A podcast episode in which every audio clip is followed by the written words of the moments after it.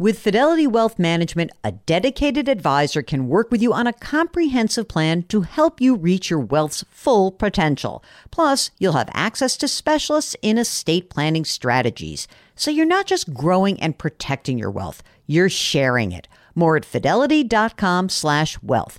Investment minimums apply. Fidelity Brokerage Services LLC, member NYSE SIPC.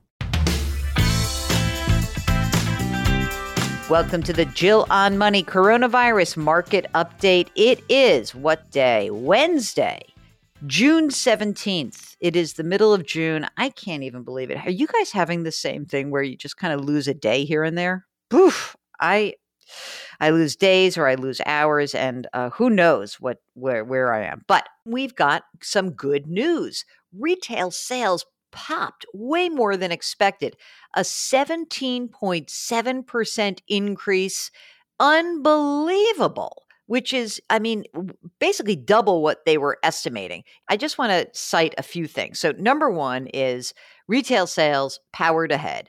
Number two, if you look inside of this report, the categories that got decimated in March and April really did show some enormous gains. How about this, Mark? Check this out clothing and accessory stores, the gain 188%. That's unbelievable. Okay. And frankly, it is amazing to consider that even with that, even with that big gain, sales are still down about by two thirds from a year ago in clothing. So we still got a ways to go. Okay. Additionally, furniture sales jumping by almost 90% online sales continue to gain ground. Well, obviously, this was a huge upside surprise, which is great. And that is actually a good reason for stocks to be trading higher as I speak right now. I'm not sure what's going to happen next month, but if we did really bottom out in April for the economy and things are bouncing back, that is really an unambiguous piece of good news. The one thing that we want to keep in mind is that obviously things do shift. We know that there are protests that are limiting some openings, and we know that there are surges in some states that have already opened. So I'll take the good news for today. And with that, let's get on to your questions. Tom writes Enjoy the show. My issue is taxes. I've been fortunate and I've been a good saver. Listen to this, Mark. Oh my God. I have accumulated about $6.7 million. Yowza. It's split $2 million in retirement accounts, balance in taxable trust accounts, mostly a balanced format with index funds. Taxable money also balanced, call it about 50 50. The taxable account bond positions are municipal bonds and municipal exchange traded funds. By the way, I'm single. Single with $6.7 million? You sound gorgeous, as my mother would say. Okay. My goal is not to swing for the fences, looking for returns of say 4 to 6% a year. I have a condo I bought last year. It's worth about 400 grand. I paid cash. I've got no debt of any kind. Income per year from the business buyout is let's see, looks like 370 grand this year, 90 grand in dividends and muni interest. Okay. I also transfer highly appreciated securities into a Vanguard charitable fund from the trust. That's about 20 grand a year. Anything else I can do? Uh no, be happy. How about that, Tom? Tom, instead of you feeling like, oh, I've got to do more, you're in a, an amazing position. Who cares if you're paying some taxes? You make a lot of money. You have a lot of money. I mean, you could put more money in the charitable fund. You could probably be a little more aggressive with that, but I don't know. This is not a problem. This is just the the great fortune of having a crap load of money. So if I could be so bold to say to you, can you just enjoy it and not worry about taxes? Tell you what, if I had that kind of moolah, I wouldn't be worried about paying taxes. I really wouldn't. I'm not saying you shouldn't minimize it. You're doing what you should do, you should be doing. Just try to minimize the turnover in your taxable accounts, which you're doing with index funds. You don't want a lot of trading. You have the muni positions in the taxable accounts, high dividend stuff, keep it in the retirement accounts. Putting money in the charitable trust is great. Do it. You can give more money away. If you're not married and you don't have any heirs, go for it. But don't worry about taxes, please. This is simply not worth your time. You're doing what you need to be doing. Enjoy it. Carrie writes that she loves the show. Uh, my wife and I could be Carrie a man. I'm not sure. I like these um, ambiguous names. So, hi, Jill. Love the show. Uh, my wife and I are both 57. We have $620,000 in qualified money, very little in non qualified funds, meaning non retirement funds. The only debt is a mortgage which is uh, $180,000. I want to take $77,000 of qualified money today and buy an annuity, which will guarantee us $500 a month for as long as either of us is alive, beginning at age 65. It's part of a guaranteed retirement income to su- supplement Social Security. And, and also, they've got an $1,100 a month pension. Uh, it will leave us with $540,000 in retirement savings. What are your thoughts on that? Thank you. My thoughts are do not do that. That is not a good idea. And the reason is pretty simple. Number one, once you get that money out of that account, you lose that money. And, you know, it doesn't seem to me that hard to generate money from the pot of money you have. I would be very clear that what you should be doing is hanging on to your money and keep working, keep saving money. Don't do the annuity. There's no reason to do the annuity. It's not going to be worth it. And I have a feeling there's going to be a big fat fee involved. At Alma, we know the connection between you and your therapist matters. But if you're already feeling stressed and burnt out, the idea of trying to find a therapist you really connect with can be overwhelming. That's why Alma's focused on helping you find the right therapist for you. When you browse their online directory, you can filter your search based on the qualities that are most important to you. Then you can book a free 15 minute consultation call with any therapist you're interested in seeing, so you can get a feel for whether they're the right fit before you commit to a full length session. Alma also makes it easy for mental health care providers to navigate insurance. That's why 95% of therapists in their directory accept insurance for sessions. So you can find care that's affordable without stressing about the paperwork. You want to talk to someone, but not just anyone. Alma is there to help you find the right fit. Visit helloalma.com slash therapy60 to schedule a free consultation today. That's helloalma.com slash therapy60. Michelle says, Thanks for all your money advice. I value your opinion. My husband and I are discussing the best place to hold money for our emergency fund because savings accounts seem to not be the best place. I'm sure there's a lot of options, but we would like to be able to access the money with ease and no fees and maybe some kind of return. Seems like a lot to ask these days. I hope you are well and staying safe. Thanks, Michelle. Michelle, depositaccounts.com. That is a great aggregation website where you will be able to compare lots of high yield savings. It's probably going to be an online bank. It will be very easy to see. You can choose from money market accounts or high yield savings accounts. Check it out. It won't be a lot, but it'll be more than zero. How about that? Alana writes, your show makes me actually like thinking about money, which is huge as I've avoided thinking about it my entire life. All right. Alana writes, I'm now 40 years old. My husband and I both work in creative fields. We have two kids, one six months old, the other is two years old.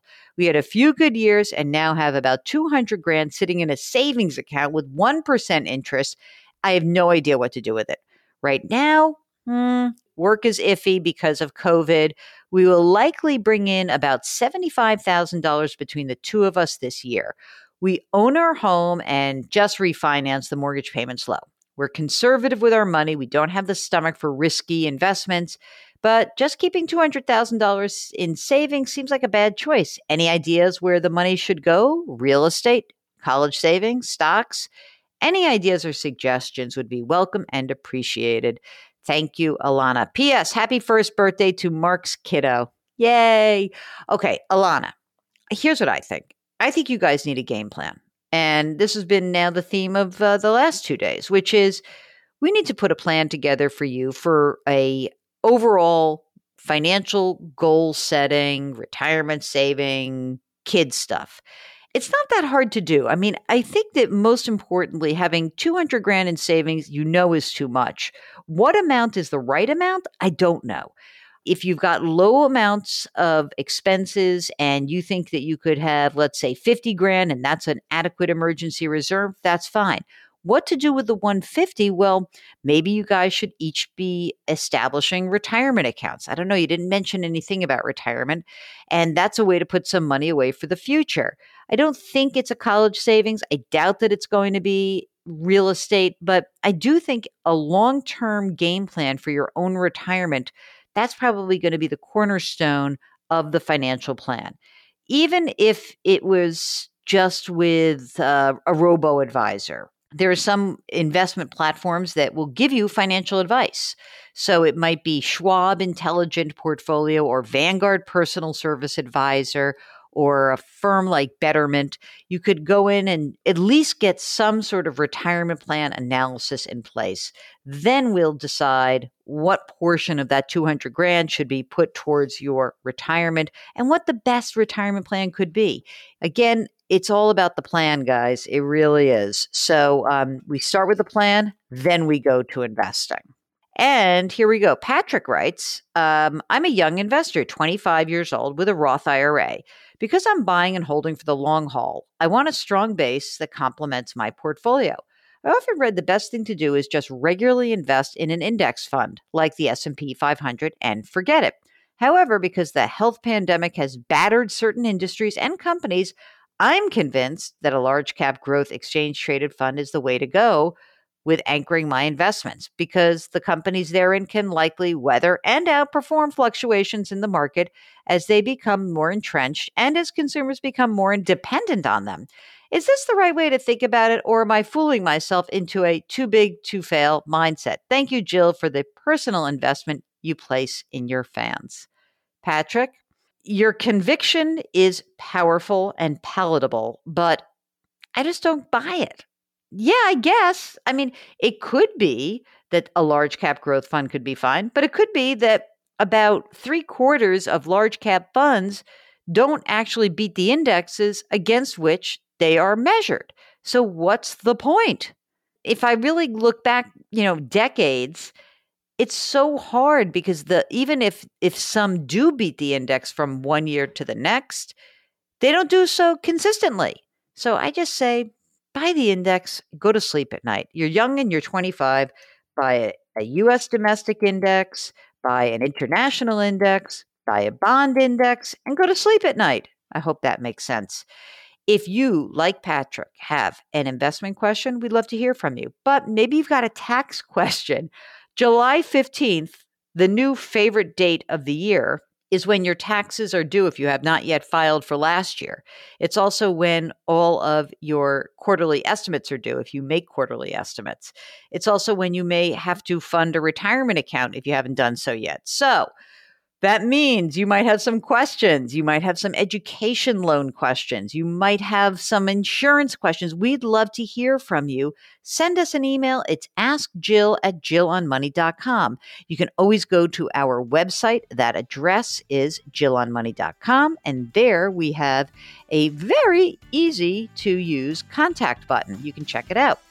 Do us a favor, okay? In addition to going onto the website, share this with somebody else. Share this podcast, share our content. We're trying to get the word out. Mark tells me that you guys have been fantastic. You're writing reviews and giving us ratings. We totally appreciate that. That's what you can do for us. We'll be here for you. Wash your hands, wear your masks, maintain your social distancing, do something nice for somebody else. And remember that we are in the business of helping each other out. Do something good out there. Please, it'll make you feel better. We'll talk to you tomorrow.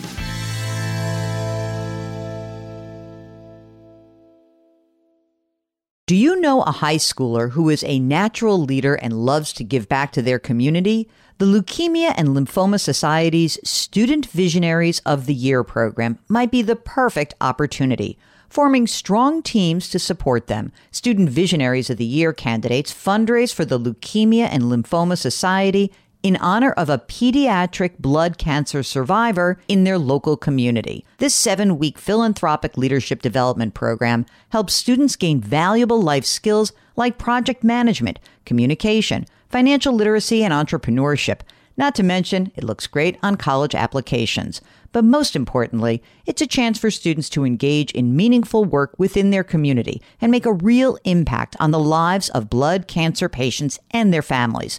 Learn more about Student Visionaries of the Year or nominate a student at lls.org/students. That's lls.org/students.